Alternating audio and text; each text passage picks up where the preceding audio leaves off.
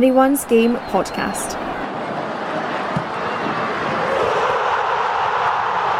Following women's football. Hello and welcome to the Scotland edition of the Anyone's Game podcast. I'm Robbie Hunrathy and today I'm joined by Gordon McComb and Jack Gillis. Thanks for joining me, lads. How's it going? I'm good. Yeah, not too bad, not too bad. Perfect. Well, a winning start for Pedro Martinez Losa Scotland boss on Friday, a 2 0 victory over Hungary. We will go over this game in more detail very shortly. But, Jack, what's your initial thoughts been to this managerial appointment? I think you know it's he was a good he was a good choice. You know he's got a good sort of um, CV behind him. So I was really really happy because Shelley Kerr obviously did quite a lot for us, but I definitely think it was time for a change and getting a different sort of coaching, and he provides that. And I'm really glad that he brings that sort of experience to the continent over as well. Obviously, got a different way of playing, and he's had that experience in England, and he has worked with and been used to a lot of the players in the squad. Obviously, we've got a good few players in the Scotland squad down in the WSL, so he'll know those players. Um, even managing against them, he'll know those players as well. So I think it's really, really good to have him in and a winning start. So you can't ask for much more. Yeah, would you say that Gordon? It was a bit of a wild card to some because they waited so long from Shelley Kerr leaving, that Stuart McLaren is at interim, and then finally it was Pedro Martinez Losa announced. What was your initial reaction to that? I, you always feel like the pressure kind of mounts on that decision then because they'd taken so long, because they'd sat and waited and, and gone on about the, the kind of recruitment process that goes into selecting a manager. And I'm sure they wanted to pick, you know, the best person possible, go through everything with a fine tooth comb. It does put a little bit of pressure Obviously, we've had the, the win already, um, but you know he'll uh, he'll be feeling the heat a little bit just because of the nature of that recruitment process. I think, which is a little bit unfair for him, but I'm sure he'll manage. Yeah, I totally agree. The and you're saying feeling the heat. Would you say Pedro Martinez Losa was thrown into the deep end, having had no prior friendlies to these qualifiers, Jack? I definitely think any manager would have felt the heat coming into that. You know, not having any friendlies, to sort of, you know, you're right thrown into an important campaign. Obviously, we want to kick on from qualifying for the um, World Cup in France, and it was a bit disappointing that we're not going to the Euros next year. So he does have a lot of pressure on his shoulders, but it's a group that I definitely think we can do well in. And yeah, so I definitely think he has got that pressure, but at the same time, he's not because know sides like Hungary, sides like the Faroes, who should be beaten. I know, and um, we'll talk about a bit later, but Spain provide a tough challenge. But again, he, I think he's got the experience needed. I mean, the WSL is a really hard league to manage in, and he's got that experience down there. So I definitely um, think he has got pressure, but at the same time, he's got the positives going for him as well. Yeah, and it's quite funny that he replaced Shelley Kerr at Arsenal, and then now he's replaced her at the Scotland national team as well. So it's a bit of a trend there. But Scotland captain Rachel Corsie, she was very clear in her message prior to the new dawn for the Scotland national team with Pedro Martinez Losa, saying that nothing but six points from the first two games would do.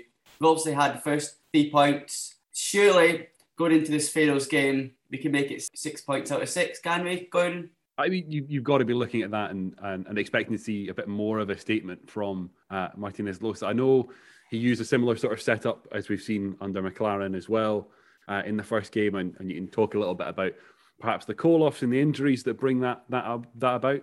But you know, the Faroes are off the back of a, a pretty heavy defeat to Spain. Um, I'm sure they'll want to be setting things right, but you've got to be looking at that. If you're planning on competing with Spain to qualify, as we are, you've got to be looking to put down a similar marker. Kind of, there isn't really an excuse. It doesn't matter that he's new. It doesn't matter about the squad problems. Um, the result is going to be king on that one, and and it's a chance for him to perhaps have a little bit more space to make a statement with how he wants to set the side up.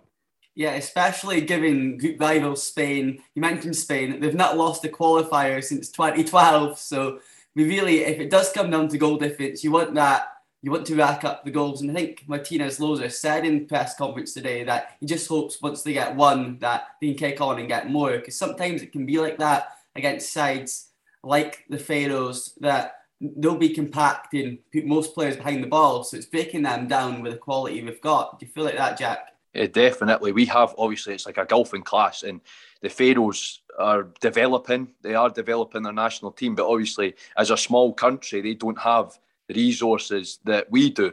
Um, so they've already got that disadvantage. But I think we should score a few against them because we've got so much quality, especially, you know, Erin Cuthbert, especially, you know, she's going to definitely grab a few against that Faroes team. At least you hope she could against that Faroes team. So I think that, but I agree with you completely. They're going to put a lot of players behind the ball and they're going to play some nasty stuff. They are quite well known for their physicality and they played in a regional competition not long ago, the Baltic Cup, where the Scandinavian and Baltic states play against each other and against decent Lithuania and Latvia sides, they actually were beating them. Um, and I think they, yeah, they must have won it. They, they, I think they won it or they won it at under 21. But either way, they got, did quite well in it. And that's against sides like um, Estonia and Norway's under 21s get thrown in there. So I definitely think that Faroes team are going to provide us some uh, challenges, but we should get past them fairly easily with the quality we have. Yeah.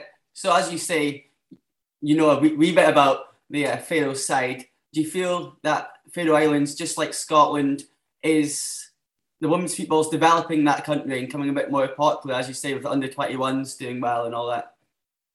Yeah, definitely. It's the women's game is really growing, and I think it's following a similar trajectory how the women's game is growing in Iceland. In Iceland, it's become really popular. I think what helped us, obviously, Viggósdóttir just went to um, Bayern Munich, and she's had a really good start there. And the Faroes, it's growing. Your ball club Tórshavn, which is one of the bigger women's sides in the Faroe Islands, uh, got a really good crowd by Faroese standards at their um, opening league game in the Faroe Faroese Women's League, and you're beginning to get Faroese teams becoming a bit more competitive in the um, early qualifiers in the Champions League at club level as well. And most of their players are homegrown, so that is really helping them. But the women's games growing in the Faroe Islands, I think that's been sort of spurred on by um, their you know they're part of Denmark um, technically, and I think the women's game's going there, so they've got a lot of incentive from the Danish government. Their own devolved government's really helped them.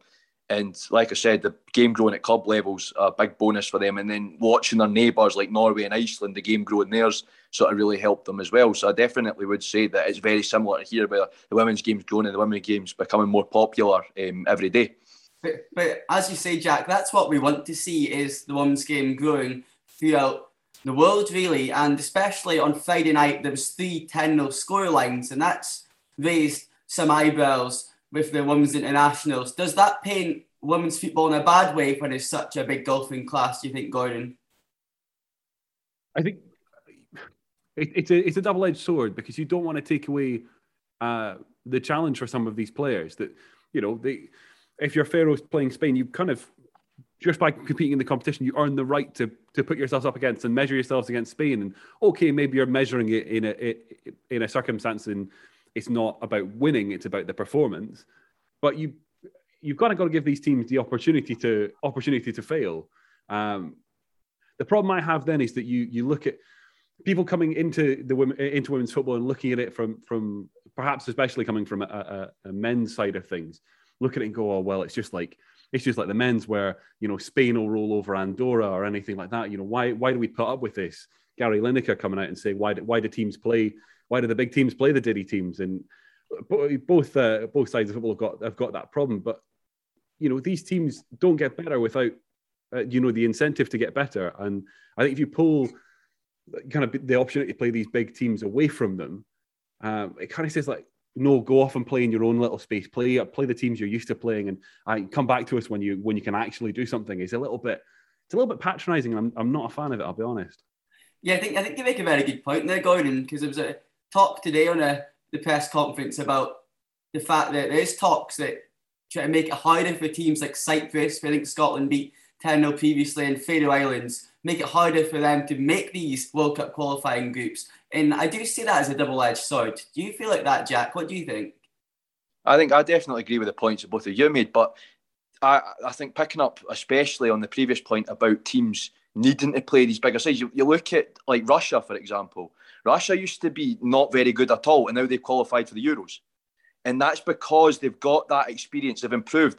And these sorts of games will encourage the FA to invest in the women's team more, and then they'll start to improve. So Russia is the key example of that. 100%. The Russian women's national team a few years ago were going nowhere, and suddenly the Russian FA stepped in and started funding the Russian women's game at club level. And now Russia have really developed into a really good side and have qualified for the Euros and deservedly so. And I think they'll maybe be the surprise package at the Euros next year. So I definitely agree. You need to build up teams, and I agree with it in the men's game as well. You know, the teams like Andorra and that you need to build them up and get their experience because sooner or later they will improve and they will start making international tournaments. You know, you've looked at in Asia when the men's game go a bit off track, but Uzbekistan, they're doing really well in their qualifying group. Nobody expect a country like Uzbekistan to do well 10, 15 years ago. So you need to give these sides the experience. Yeah, for sure, Jack. And I feel definitely the landscape of the world and especially international football is changing. You do go over to the men's football there, but you've seen results over the last two, three years in international men's qualifiers and teams like Liechtenstein or Georgia, teams you wouldn't have traditionally expected to pick up points against the traditional big teams like Spain, Italy, Germany. They've done so. So I do see that side teams like Faroe Islands. Obviously, we all hope as Scotland fans we're going to put 10 past them or more, but you do have to go into it with that bit of respect for your opponent as well, I guess you feel. Definitely. These teams will come and will come with a game plan and set up in a way that that's designed to try and get them something out of the game. It's only when that starts to fall apart that you see the the scoreline push towards the push towards your 10 nil. So there are phases of the game uh, or, or you know uh, large chunks of the game where these teams are more than ma- you know doing what they can to match match these teams and they you know more than more than worthy of, of having that opportunity to do that to learn from their mistakes and and to try and take themselves forward and especially I guess with the way Pedro Martinez Losas came in, he's stuck with most of the same squad that, apart from the call-offs that Stuart McLaren had. And do you feel that it's important to have that solidified unit of players who maybe played together before internationals, Jack, rather than bringing in heaps of new players? Obviously, we've had Lauren Davidson, Jenna Clark came in as reinforcements, but his initial squad was very similar to previous campaigns. I think I'm really 50 50 on this um, because I do agree you've got to keep the consistency and you've got to keep a good group. At the same time, I think there's certain players that aren't getting the chances they maybe deserve. And I think there's players, and I might be coming across as like having the green tinted specs on here as a hobby. but there is players like Leah Eddie and Amy Gallagher that definitely deserve their chances in Scotland team and not in the bigger games. Understand there's players in the WSL um, that are more quality in, in that position that should be getting in ahead of them. But I definitely think a player like Amy Gallagher should be getting included in a Scotland squad for some of these qualifiers. Same with Leah Eddie, and even if she continues to have the season she's been having with so far, Michaela McAlonie. These sort of players deserve their chance. But at the same time, I can see it for the um, other end, taking the green tinted specs off, that you've got to keep a good sort of level of consistency so that the players get used to each other um, and the camp doesn't get disrupted. But I definitely think um, there's more players deserving their chances, and I'm glad to see Lauren Davidson. I know she's a ex Hibs player, and I was really impressed with her at her time at Hibs. I'm really glad to see her get her chance at Scotland because Lauren is a quality player um, with a big future. So I'm glad to see that she got a chance at Scotland. Yeah, it was quite a few times last season for Glasgow City that she really stood out and impressed me. And obviously, Glasgow City don't have too many Scottish-based players, but the players that do are Scottish, Jenna Clark, Lee Alexander, and now Lauren Davidson all in the squad. It's great for the Scottish Women's Premier League as well because we're going about the WSL and we know that is a higher standard. But as you say, these Hibs players as well, Hibs have started the season very well domestically. So there's no reason, they're not in this squad, but there's no reason why players, if they play well in the Scottish League this season, that they can't get a call up under Martinez Losa and future Gordon. Yeah, I think the pathway is the most important thing, and, and setting up a, a clear route for some of these players to first prove that they can cut it at, at the at club level. First, you know, some of them will then earn the move to to the quote unquote bigger leagues. You know, your Italy's, your your Americas, your uh, down south in England as well. Um, but as long as you know when they're when they're coming through, they can see like, look, if I if I apply myself, if I work real hard, if I do well at this club, I, I've got a shot, and I'm I'm in with a shout. And I think that's that's kind of the the juggling that uh, Martinez Los has had so far is that you come in, you already want to change a lot. You do that all at once, and guaranteed catastrophe at a time when catastrophe cannot be afforded. So, how do you drip feed that change through into the team? A lot of that will mean keeping you know your established your established playing squad already, making them buy into the project first, and then bringing in your new faces and able to get them all mel- uh, melded together uh, as a squad. So hopefully we start to see that, and we know how good the game is up here. Soon, hopefully, you know, caps four uh, players already just competing at this level uh, would follow. Yeah, definitely. And Jack got his green tinted glasses on earlier. I'll, I'll maybe put on my just Scottish men's football glasses for a sec. You talk about gambles as a manager, and really seen it in men's football with new managers coming in, Stephen Glass, Ange Postecoglou, trying to tinker, implement a new style of play, and it's taking time to do so. And I really feel, as you say, Martinez Losa, Erin Cuthbert made a comment the other day about how technical his training sessions are and just the change in like mentality with him coming in. And I guess as players, if you're so used to one way, it will take a bit of time to adapt to a new regime. Do you feel, Jack? Definitely, because obviously, like I said earlier on, Shelley Kerr, it's the, the big shoes to fill, um, first of all. And second of all, they'll be used to Shelley's style of football. And I think it does differ um, quite a lot. And I think Shelley had her own way of operating on the training ground, and she was such a big personality as well. You know, so many players. I mean, I spoke to Joelle Murray about Shelley. I worked with Joelle quite closely at the um, Hibs Girls Academy, and um, Joelle really talked about how Shelley Kerr was like such a big figure um, within the team as well, and how much of a character and a personality she was. So it is going to be getting used to that, not just the manager's system, but them as a person as well. You've got to get used to that. So when you've had somebody like Shelley Kerr, it is really hard. But I think they're professionals and they'll deal with it in their stride. And I think you can already tell that the players have got a good relationship with him. You can tell that he's obviously made the right first impression, especially in um, big players like Erin Cuthbert. Um, she's sounded like she was really happy how things are going. So I think that is very good for both the players and him as a manager. Yeah, and talk, talking about things being very good, we can't escape but speak about the fact that the game that we're speaking about, the Faroes game, which is will be happening tonight by the time this podcast goes out, happening at Hampden, the National Stadium. Just how big a change and opportunity for the Scottish women's national team is it to bring the men's and women's teams closer by both playing at the National Stadium, Gordon? I think it's just uh, kind of aligning everything in a way that it's a move that we all kind of expected and hoped for. And you, you see it written in a press report. Like, yeah, obviously, this is absolutely what should be happening. There shouldn't be a discussion. We shouldn't be having a conversation of, oh, do they, you know, should they be playing at the national stadium? Of course they should. The only thing, and I know we said a little bit about this earlier before we started recording, is that I kind of missed that notion of taking the game and and bringing it to, to areas that don't necessarily get to see it as closely. Scotland's not a massive country. It is easy enough to get to uh, Glasgow to watch it. But if you're up in the Highlands, if you're down in the borders, that's a, a big commitment for a Tuesday night. Uh, you know, for a Thursday night, you know, the the, the midweek fixtures. That's a bit of an ask to get uh, fans up and interested. I don't know the men's have the have the same problem in terms of getting uh, getting people for some for some. And they can't sell at Hampden either. That that's the thing, especially in some of these midweek occasions. But yeah, I'll let you go, Jack. Yeah, no, I was going. To, I just thought. I mean, going a bit off piece, but Germany the, the German women's team, I completely agree with what was being said there because the German women's team, um, they've played the qualifier against Bulgaria at the Stadion der Freundschaft in Cottbus. Then they're playing in Chemnitz, the Stadion in der Gellertstrasse, um, in their next qualifier.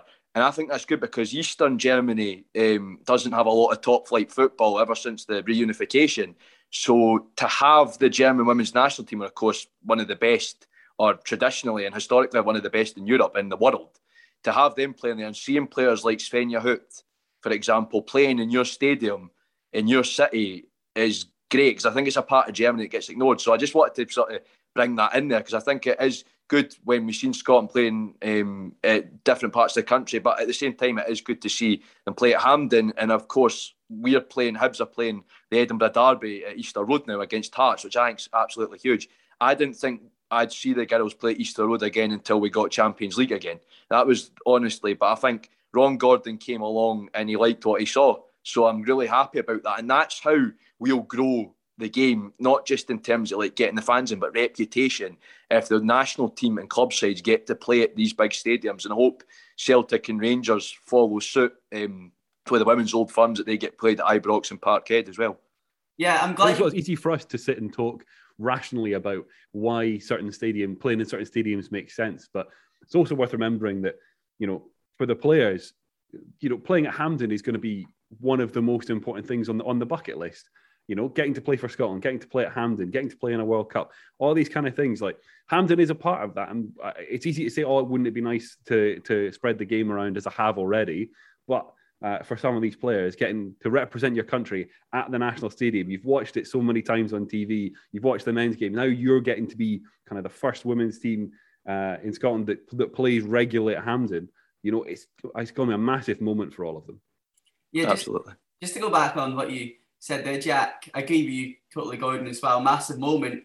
Jen Beattie described it as a pinch me moment, but very good point, Jack, you make there with the um, Hibs and Hearts being played at Easter Road. I think the previous record's two and a half thousand. So the, and it's free tickets. Hoping to smash that. So any listeners to the podcast, it's humming and haying about getting along. Get along to Easter Road for that match in a couple of weeks. Is it next Wednesday? It's next Wednesday at seven o'clock. Seven o'clock kickoff. So get along to that, but also get along to the game at Hampden tonight. It's very cheap tickets, and I'm sure it'll be great football on show. But going back to Jen Beattie's comments, she's had over 130 caps for the national team. Obviously, plays for Arsenal in the WSL. She, she will be someone that's seen it all in terms of the lack of media coverage and investment. And now more and more people are standing up and taking interest. So, as you say, for people like her to walk out at Hampden and just be in that occasion, sing the anthem, would just be absolutely amazing for them, will it, Jack? Exactly. I think that's every player's dream, as was being said, that you want to play for Hampden at Scotland. If you start out in the system, no matter whether you're playing para, para football or men's football or women's football, to play for Scotland at Hampden's the dream. And to that that's the big thing, stepping out on the pitch, singing the O Flower of Scotland and really just getting the feeling for it. That's the dream for any Scotland player. I think it's excellent. And especially Jen Beattie, you know, who's had family members getting to do it at Murrayfield at rugby, or her dad and her brother um, getting to do it at Murrayfield. That's her moment. That's equivalent to what they've done um, for her. So I think that's great for her to be able to do that um, for the family connection there. And I just think it's great for all the other players, you know, like Claire Emslie, like um, Erin Cuthbert, and some of the players that are new to that squad are, are just of come in and that haven't had that chance to play at Hampden yet. It's huge for them. And I'm really glad that the SFA have taken that decision because Hampden's home for Scotland and it's only right that our women's team play there and play all their fixtures there, um, home fixtures. So yeah, really, really happy and it is absolutely huge. And I wish them the best of luck. Take the uh, chance by the horns and really give the Faroe Islands uh, a good run for their money um, and give the crowd something good to watch and hopefully we'll tempt more folk over to women's football as well. Yeah, here, here to that, Jack. But it's funny you mentioned singing the anthem. Our, our manager Pedro Martinez Losa said in the press conference I was at today that he spent time, all him and his coaching staff, and they've learned the national anthem. And someone on the call did try to get him, tease him and try to get him to sing a, a verse of the anthem, but he was he's, a bit shy at the moment. So hopefully, when the TV cameras pan on Martinez Losa, you will hear him belting out the anthem, just like the rest of the fans at Hampden. Before I, I arrived to to the to the position I I searched and I was reading, I was uh, watching, I was uh, trying to document myself on what what what it means. So for me, it means everything. I'm I'm capable to sing the national anthem now, so I just feel one more Scottish, and uh, as well as me as my staff. So I think that's the first star. I think we we need to be in the contest. We need to feel it, not only to be in the contest, but to feel it. And it's part of my life now. My my life is here. My all my life and dedication is to to produce uh, for Scotland, and and that's the first step for, to make people around believe in what we want to achieve. I know it's early days, and you say that you can't take the Faroes lightly, but Spain, who's also in the group, got 10 goals against the Faroes. Does that put pressure on Scotland to hit similar numbers in case it does come down to goal difference in qualification? Well, we are aware that first we need points, second we need to score goals. We are aware of that, but I don't think we can score 10 goals before we score the first one. So I think what we have to be focused is in eh, the high tempo in the game, the principles that we think are going to bring to bring us to the result, and to put the game in the circumstances that can bring us to score goals. After football is unpredictable, so I cannot predict if we are going to score one or five. But I hope I hope for our girls they can score goals, they can enjoy, they can have this motivation, which is the most beautiful part of the game. Um, but yeah, I think Faroe Island, I think I would like to respect a lot the opponent. I think we cannot uh, start thinking that we are going to score many goals. We just just be humble together and think that we will try to win the match. and everything from that, we will take it as a positive. And I know you had quite a few pull-outs before the Hungary game. Christy Grimshaw, she started in the place of Caroline Weir. Do you see her having a big part to play in the future? Well, I think it's a girl who did the job for one day, so she already proved what the, the task that we put her in charge. She did well.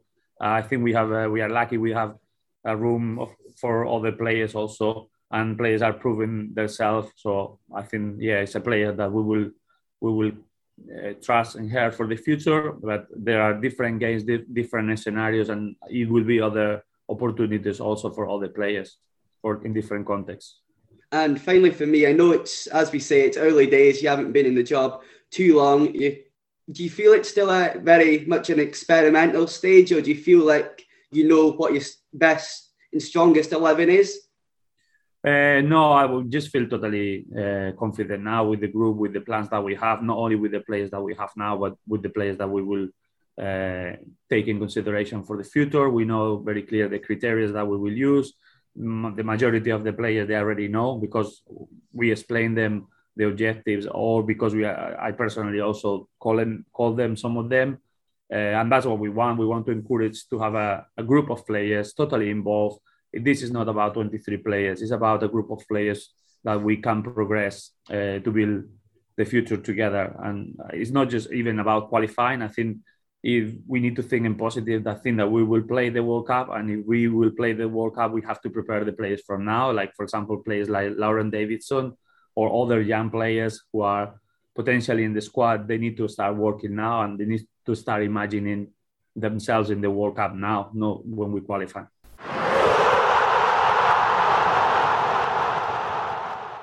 What would you you say, Gordon? Would that's if they have not announced how much tickets are sold or anything, but we got 18,000 for that send off against Jamaica before the World Cup. What would you say for this fixture, as we say on a Tuesday night? What would you say would be a healthy attendance for a women's game against Faroe Islands? I'm going to be an absolute cop out and say this is not a, a numbers thing, really, is it? This is a, a, you know, the statement is more getting the team in, getting as many bodies as you can in, in through the turnstiles. Whatever number you can get is the number that um, we look at. And, and to be honest, we'll look at and go, we want more, as we should. The the wait till it's a wait till it's a Saturday, a summer. You know, we're we're on the brink of qualification, all that kind of thing, before we start worrying about about numbers too much. I, I would say just because. Um, there becomes this this this strange thing with now when we start to quantify it, we're going to be looking at men's attendances and trying to pretend like these two are anyway comparable and starting to make these uh, silly comparisons, these silly claims about what that means for the women's game in Scotland. When let's just savor the moment, let's enjoy it. Um, as, as good an attendance as we can get, and as, more importantly than the actual numbers, just as many in as good voice as they can as well. Because we've had so long, we're only just starting to get used to being allowed back into grounds. You know, let's just enjoy however many we can get through the turnstiles. I, I think that's a very good answer, Gordon, because you do just have to take that one step at a time and just think, for now, they're now getting to play that national stadium, just that step up. And you think about it, did you both see today? There's now big banners of Rachel Corsie and Andrew Robertson outside Hampden as well, obviously the men's captain and the women's captain. So that's great to see as well. And that, that will inspire other people, and they'll be like, it's not everyone it's like us who big into women's football, people might be going to a game and say, "Oh, that's the women's captain." I might get along. I'll search it up. So it's good just to get that coverage as well, because sometimes it's all about marketing the game right as well. Do you feel, Jack? Yeah, absolutely. I think again coming in it from a Hibs perspective, Joelle Murray is such a big ambassador for the club that I think she has um, got a lot of new fans into Hibs women because she was on as a pundit on our um, Hibs TV when we couldn't have fans in last season for the men's games, and also Joelle um, at the end of women's game shows has time for the fans, shows comes and speaks to the fans. So I think Joelle was an ambassador. Um, has really helped us at Hibs, and of course, her and David Gray before David Gray retired really had that good relationship with each other as the captains. So I think it's good um, with Corsie and Robertson as well to have that and have that big banner. And of course, people going into the men's games, you're going to go, oh, yeah, she's the Scotland captain. I want to go and see what she's all about and watch a game, as you were saying. So I definitely think that's good. And of course, it's all about marketing the game, right? Like what we've done with um, giving away the tickets for free for the Edinburgh Derby. It's about marketing the game because you want to get as many people in as possible. You want to get as many people uh, um, new to women's football as possible and inspire the next generation of players as well. So I definitely agree with that. It's great to see that, and um, it's great to see it happening at club level, especially with um, us at Hibs as well. Yeah, I'll give, I'll give a few teams a shout out here as well, especially like Glasgow City. They're giving away free season tickets for youngsters this season, and the Champions League game was also free. And Aberdeen now playing set at the training centre, Balmoral. They're now playing at the Balmoral Stadium, which is a proper league football league stadium, and they got a very healthy crowd against Celtic as well. So it just shows these, just takes these men's established men's clubs really to get the women's teams on board and it'll bring more people in and that'll only benefit the whole game in the long run. So it, it as you say, Jack, as well, it is about putting on a performance because when you get these people in or hooked, you want them to keep coming back as well. And we'll quickly go over that 2-0 victory away to Hungary on Friday, which was Martinez Losa's first match in charge because you speak about entertaining people we did get the 2 0 victory, but it probably could have been a lot more than two, could have it, Jack? Definitely. It could have been um, a lot more than two, 100%. And I only managed to um, catch the highlights of the game because I was watching um, Hertha Berlin. That's my um, German team. So I was watching, but I did manage to watch the highlights. I did have it on the back on in the background as well. Um, but I definitely think it could have been more Hungary. Are they were a good side, but they've lost Zsanett Jakabfi, you know, because this is something we're talking about before we came on recorded. The Zsanett Jakabfi was such a big player for Hungary, and I'm sure anybody that follows um, women's football and what follows in Europe, you'll know her from uh, Wolfsburg before she retired, and she was very, very good for them. And unfortunately, she's retired. She's only 31, so I think that's a huge thing for Hungary losing a player like that. Um, and this is their first compet- set of competitive games after she's retired, so they've lost a big creative influence in the um, form of Jakabfi, who was their um, one of the highest scorers of all time at the Hungarian um, women's national team, and she was actually up there with a lot of Hungarian men's players in the 21st century in terms of top goal scoring charts as well. She's one of Hungary's best players at all levels of the game. So losing her was um, a big problem for Hungary, but I still think they were actually quite decent because, like I was saying there, they are a decent side, Hungary. Um, and they're one of the better sides in Eastern Europe. It's a region of Europe where the women's game's still growing, and I think Hungary are one of the best out of the Eastern European sides. So they were tough, but I think it could have been a lot more than 2 0. I think we could have done a wee bit better with some of the chances we had. Um, but I'll take it. It's our first three points. 2 0 away is always positive. Um, so I will take it, but I definitely think we could have been a bit more um, convincing and um, a bit more aggressive at times in the game. But like I said, I'll take it. Hungary is still a very, very decent side, albeit without Zsanett Jakabfi and that um, big key player and all the leadership she brought to the team as well. Yeah, definitely. Before I ask Gordon's opinion on it, I've got a few questions. I, just as you mentioned, a 31 year old influential player retiring for Hungary. Scotland had the exact same with Kim Little, so it was big boots to fill with her retiring as well. I can ask you both this, but we're quite surprised to see Kim still at the top of her game playing in the WSL for Arsenal. We're surprised at 31 years old to call it a day with the national team, Gordon. Yeah, I mean, look, it's a difficult one because it's a personal choice. She's already, um, you know, committed a, a, lot of time to the national team. She's committed a lot of time to uh, to her life in football, full stop. But you don't know what goes on behind the scenes that, that that's that's brought this decision along. Is it the change um, in leadership that's just, just gone right? No, this is this is one of those I have to focus on on me. I've given enough to to other people. Uh, is she confident enough with the the players that she sees coming around her that this is something she's maybe been considering for a little bit of time, and now seeing the understudies and going right. You know what? I'll do the I'll do the thing, and I'll I'll step back and let let a new breed come through. Um, I, I, I do feel it's a little bit one of one of those, you know, I'm I'm looking after myself in a moment, and and look, to be honest, she's earned the right to be selfish on that one if that's the case. Yeah, she's an absolute legend of the women's game. We can say that for sure. Did it take you by surprise as well, Jack, when that announcement came up? Yeah, definitely, definitely. I think it, it really did. I was sort of shocked. I was um, going through Twitter, and then I saw them that she'd retired from international football, and I think it was quite a blow to me personally because um, Little was um, a player that I really like watching for Scotland because um, she's just so talented. And obviously, she's deciding to stay on Arsenal, which is more than you know talking about your Jakabfi again. your Jakabfi's retired altogether. You know, Jakabfi's um, retired. Like, I don't know what's caused that. Um, talking about behind the scenes because she didn't have any injuries that I knew of, and um, she'd been doing well for Wolfsburg, so it was a bit of a shock. But yeah, coming back to Little, I think you know, she has earned the right. She really has earned the right to take that decision. And maybe she's just feeling that she's not up for it anymore, or she maybe wants to focus on it at club level. I know a few players at other national teams have done that. Um, Anja Mittag retired for Germany well before she retired from club football. She was player manager at RB Leipzig last season when that's Anja Mittag at um, 38. So maybe she just wants to focus on club football a bit more. And like I said, plenty of players have done that where they've decided I'm done with national football, international football. I just want to focus on my club career. So fair play to Kim. Um, and I wish her all the best um, for this season in the WSL. Um, even though we'll miss her, we've got players that are more than capable of taking her place, even though they are big boots to fill.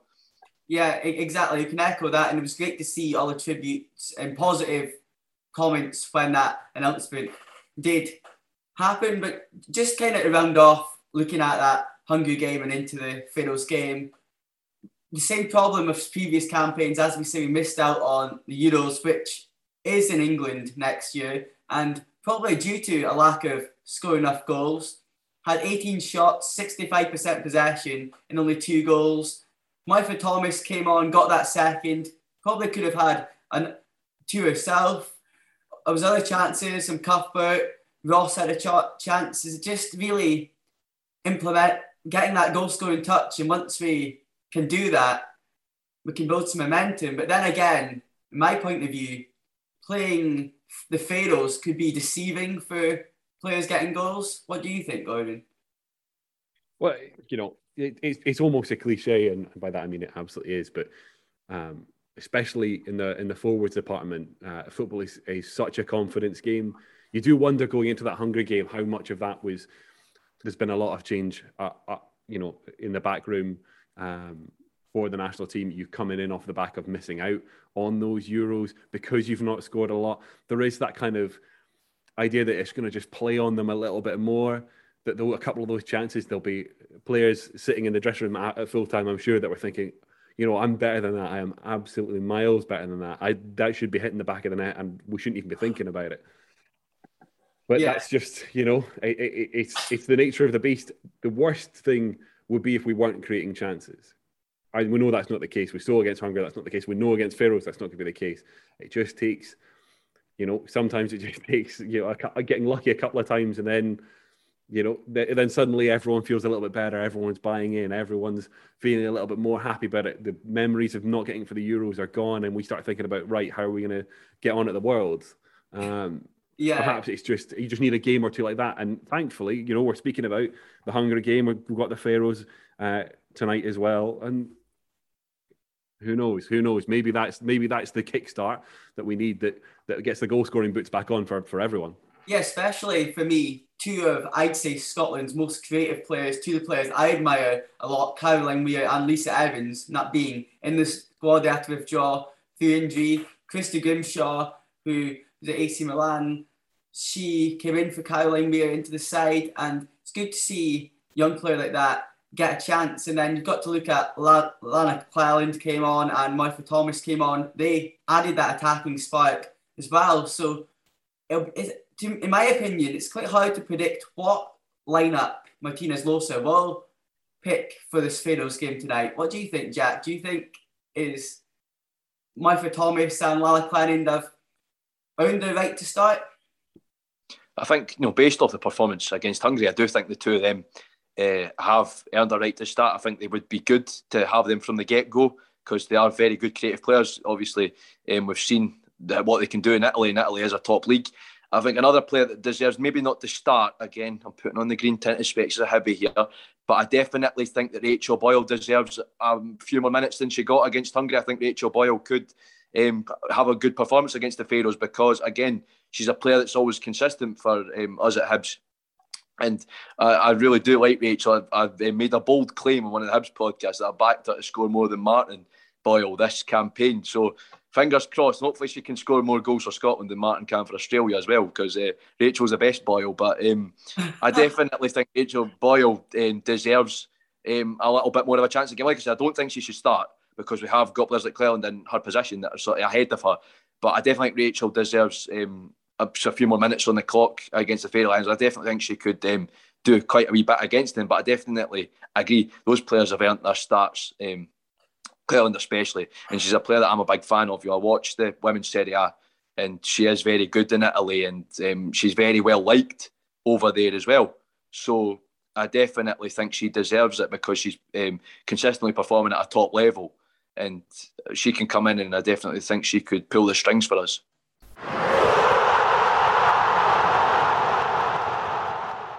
So obviously, your Arsenal teammate Kim Little, she recently announced her international retirement. Was that something? Did you try and talk to her out of that? um, yeah, look, Kim and I are obviously really, really close friends. Um, I've known her for a long time, and it's always been one of the conversations that has, has been on her mind for a while for the past couple of years, I'd say. Um, so it wasn't a rash decision. You know, she she thought it through and of course, I would have wanted her to to continue, but for her, it, it was the right personal decision for now, and I ma- massively respect that. Mm, and, and you're a similar age to her. Do you see yourself playing for Scotland for the next campaign, especially at the World Cup if we qualify? Yeah, I mean, I, I, I still get so much enjoyment out of it. I still absolutely love coming here again now with a new coach with Pedro. It's it's got a new vibe altogether. So I still have so much pride out of it, so much enjoyment. Um, so yeah, I, I, again, based on the the year I've had, I've kind of got maybe have a new perspective in that sense that I absolutely love what I do. I love my job, so every cap is is just as sweet, to be honest. Yeah, definitely. And also, I know you've played in the heart of defence and also in a holding midfield role. Is it something that Pedro Martinez Losa spoke to you about, where he sees you in the team in the long term? Um, no, to be honest, that's not really a conversation we've had yet. Um, definitely based on training. I mean, it's it's not even been a week yet. I don't think maybe a week today that I've worked with them. So it's very much early days. If if that becomes a conversation, of course I'd be open to it. But I think I'm I'm definitely a centre back. Hopefully, I'm still a centre back going forward. But to be honest, if, if there's any way to stay on the pitch, of course I'll be open to that conversation. Um, any way to help the team, I'll do it. But yeah, for now, I think I'm I'm definitely still just a centre back. Yeah, perfect. And finally, for me, we spoke about the joy of getting to play at the National Stadium. Do you feel with which I think will be quite a good crowd there? Do you feel it's about putting on a performance to get these people back for future qualifiers?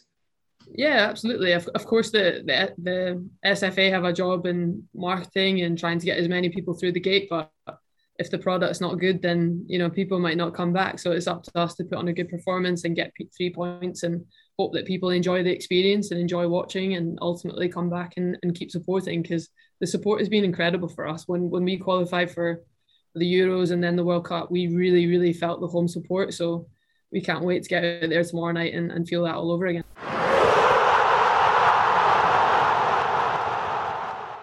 I'm going to be there tonight reporting for anyone's game and just to see Rachel Corsie walk out the captain's armband at Hampden I'm, I'm sure I'll well up. Just uh, I get emotional on occasions like that. Anyway, being it uh, well as you mentioned earlier in the podcast, going with not having been able to attend football with fans and everything for so long, just having that back is fantastic. But just to conclude the podcast, what we need to do is we need to get your score predictions for the match. So we'll start with you, Jack. Scotland versus Faroe Islands. What are you thinking? I'm going for Scotland seven, Faroe Islands nil. There's my score prediction. And I'll, I'll ask you now trivia. Uh, who's going to be the first goal scorer for Scotland? Oh, I'm going to be a bit controversial here. I know it's, it's just because she's my favourite player. I'm going to say I'll um, tip Claire Emslie to get herself on the scoreline because I like Claire, ex Hibby, and um, one of my favourite players. So I'll get tip Claire to get on the scoreline first. And what about you, Gordon? What are you thinking? I mean, I love a good underdog story, and as much as I'd like to keep a clean sheet, I would like I would like them to have the like like an eight one or something like that, maybe just so that the narrative doesn't just become about oh Scotland have absolutely rolled over the Faroes. Do they belong? Don't they belong? I, am going to be optimistic on their behalf and say like, I hope they at least get one, uh, so they've got that moment to, moment to celebrate as well. Yeah, and who, who you thinking's got to break the deadlock first for Scotland then? A little bit of cheating from me again, knowing that uh, Erin Cuthbert's clearly on penalty duties. I'll, I'll take her just in case there's, uh, you know, there's a chance she scores from open play, but if there's a if there's one from a dead ball in the area, I've got double chance, so I'll take that. uh, perfect. And I'll, I'll give my score prediction. I think that I think Scotland are going to show up, and I think they're going to put on a performance. We can see that Martinez Losa, what he wants to play, he said the right things. He knows he wants to play the tiki taka football with Scotland team. He set up with 4 2 3 1 against Hungary. You wonder if he might go a bit more attacking against the Faroes, but I'm going to go 9 0 Scotland and I'm going to go Jen Beattie. I spoke to in the pre match press conference. Got to go Jen Beattie to break the deadlock. But it's been a pleasure, guys, to get your insight into the Scotland team, the Hungary team, and the Faroes national team. So thanks for joining me on this edition of the Anyone's Game podcast. I've loved it. A really great chat. I thoroughly enjoyed myself. Yeah, thanks for having me as well.